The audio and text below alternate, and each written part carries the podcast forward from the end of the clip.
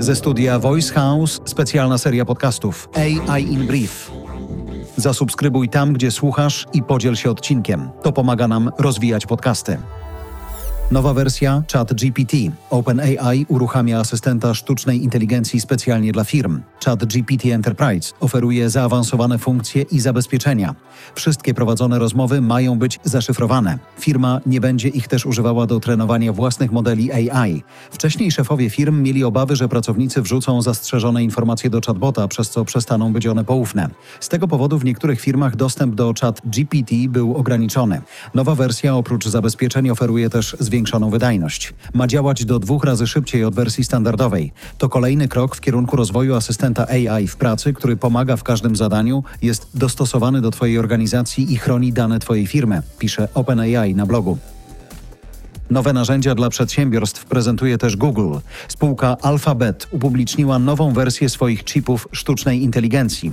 Zaprezentowała narzędzie dla biznesów do znakowania wodnego i identyfikacji obrazów generowanych za pomocą AI. Żeby usprawnić usługę chmurową dla przedsiębiorstw, firma dodała 20 modeli sztucznej inteligencji do swojej kolekcji, zwiększając ich łączną liczbę do 100. Więcej o efektywnym wykorzystaniu AI w biznesie mówiliśmy w jednym z odcinków podcastu Technologicznie. Cyfrowe awatary pozwalają sparaliżowanym osobom mówić. Najnowsza technologia wykorzystuje maleńkie elektrody na powierzchni mózgu. Podczas przeprowadzonego na Uniwersytecie Kalifornijskim badania udało się przełożyć sygnały z mózgu poważnie sparaliżowanej kobiety na mowę i mimikę twarzy. Kobieta była w stanie mówić za pośrednictwem awatara. Wszczepione elektrody wykrywają aktywność elektryczną w części mózgu, która kontroluje mowę i ruchy twarzy. Sygnały te są tłumaczone bezpośrednio na mowę i mimikę cyfrowego awatara. Pojawia się uśmiech, marszczenie brwi lub zaskoczenie. Nowa technologia jest szybsza niż syntezatory oparte na śledzeniu ruchu gałek ocznych. Jest więc szansa, że umożliwi to naturalną rozmowę.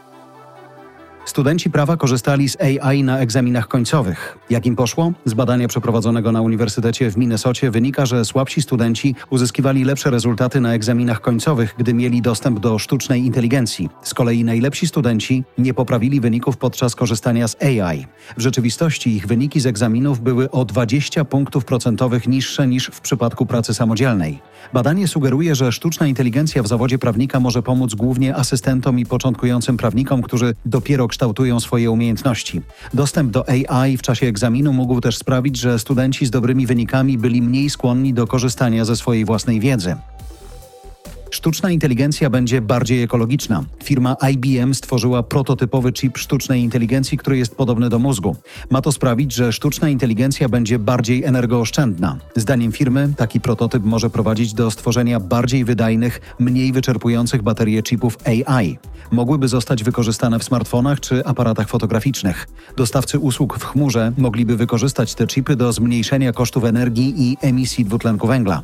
Skuteczność takiego chipu zależy od komponentów, które działają w podobny sposób jak połączenia w ludzkich mózgach. W porównaniu z tradycyjnymi komputerami, ludzki mózg jest w stanie osiągnąć niezwykłą wydajność przy niewielkim zużyciu energii, stwierdził jeden z naukowców IBM.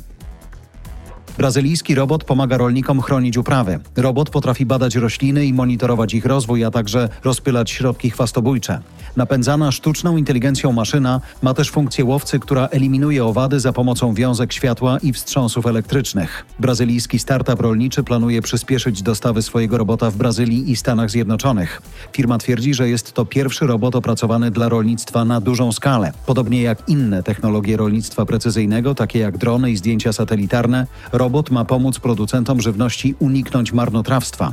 Ułatwi też zaangażowanie się w bardziej zrównoważone praktyki produkcyjne. Maszyna kosztuje 50 tysięcy dolarów. To było AI in Brief, serwis z najnowszymi, sprawdzonymi, ciekawymi informacjami o tym, co nowego wokół sztucznej inteligencji. Dzięki tej technologii wykorzystujemy głos Jarosława Kuźniara.